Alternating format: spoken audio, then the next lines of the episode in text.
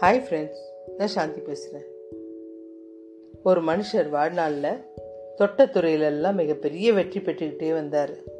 வெற்றிக்கு யார் காரணங்க? அப்படின்னு நிருபர்கள் கேட்குறாங்க இதோ இவர் தான் அப்படின்னு அவர் சுட்டி காமிக்கின திசையில் பார்த்தா தங்க ஃப்ரேம் போட்ட இடத்துல ஒரு பென்சில் இருந்துச்சு. இந்த பென்சிலா ஆமாப்பா இதுதான் எனக்கு அஞ்சு விஷயத்தை கற்றுக் கொடுத்தது. ஒன்று பல விஷயங்களை எழுதுறதுக்கும் வரைகிறதுக்கும் தன்னை எந்தவித குறுக்கீடும் இல்லாமல் முழுமையாக ஒப்படைக்குது நம்ம கையில். இப்படி தான் நம்ம ஏதோ ஒரு சாதிக்கிறதுக்கு இந்த பூமியில் பிறந்திருக்கோம். நம்மளை முழுமையாக கடவுள் கையில் ஒப்படைக்கணும்.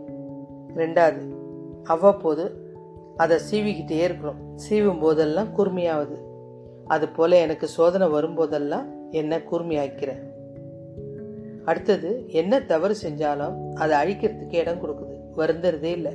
அது போல் நான் தவறு செஞ்சாலும் மற்றவங்க எனக்கு சுட்டி காமிச்சாலும் நானே உணர்ந்தாலும் உடனே திருத்திக்குவேன். அடுத்தது வெளியே எப்படி இருந்தாலும் உள்ளே உடையாமல் ஒரே சீராக இருக்குது பாருங்க. நானும் அப்படிதான். வெளி சூழ்நில என்னை புகழ்ந்தாலும் சரி பழி சொன்னாலும் சரி உள்ள உடையாமல் உறுதியாக இருக்கிறேன்.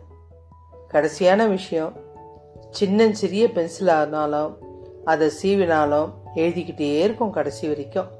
தன்னுடைய எண்ணத்தை காகிதத்தில் பதிய வச்சுக்கிட்டே இருக்கு. இது மாதிரி நான் கடைசி வரைக்கும் உழைக்கணும்னு நினச்சிட்டு இருக்கேங்க. இதில் எந்த குறையும் இல்லை அப்படின்றார். முடிஞ்ச வரை முயற்சி செய். உன்னால் முடிஞ்ச வரை முயற்சி செய். நீ நினைக்கிறது முடிய வரை விடாமல் முயற்சி செய். ஆம்ஸ்டாங் முடியாதுன்னு ஒதுங்கி அவரால் நிலவில் கால் பதிய வச்சிருக்க முடியாது. எடிசன் முடியாதுன்னு ஒதுங்கியிருந்தா இன்னும் மின்சாரம் உலகத்தில் இருந்திருக்காது.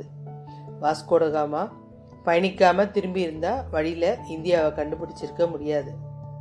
மகாத்மா காந்தி நடக்காதுன்னு நினச்சிருந்தா நம்ம நாட்டில் விடுதலையே பார்த்துருக்க முடியாது. முடியும் என்பது மூடத்தனம். முடியாது என்பது மடத்தனம். அதனால் வாழ்க்கையில் முடியும்னு முன்னேறிக்கிட்டே இருங்க. மீண்டும் ஒரு நல்ல தலைப்பில் இணைவோம்.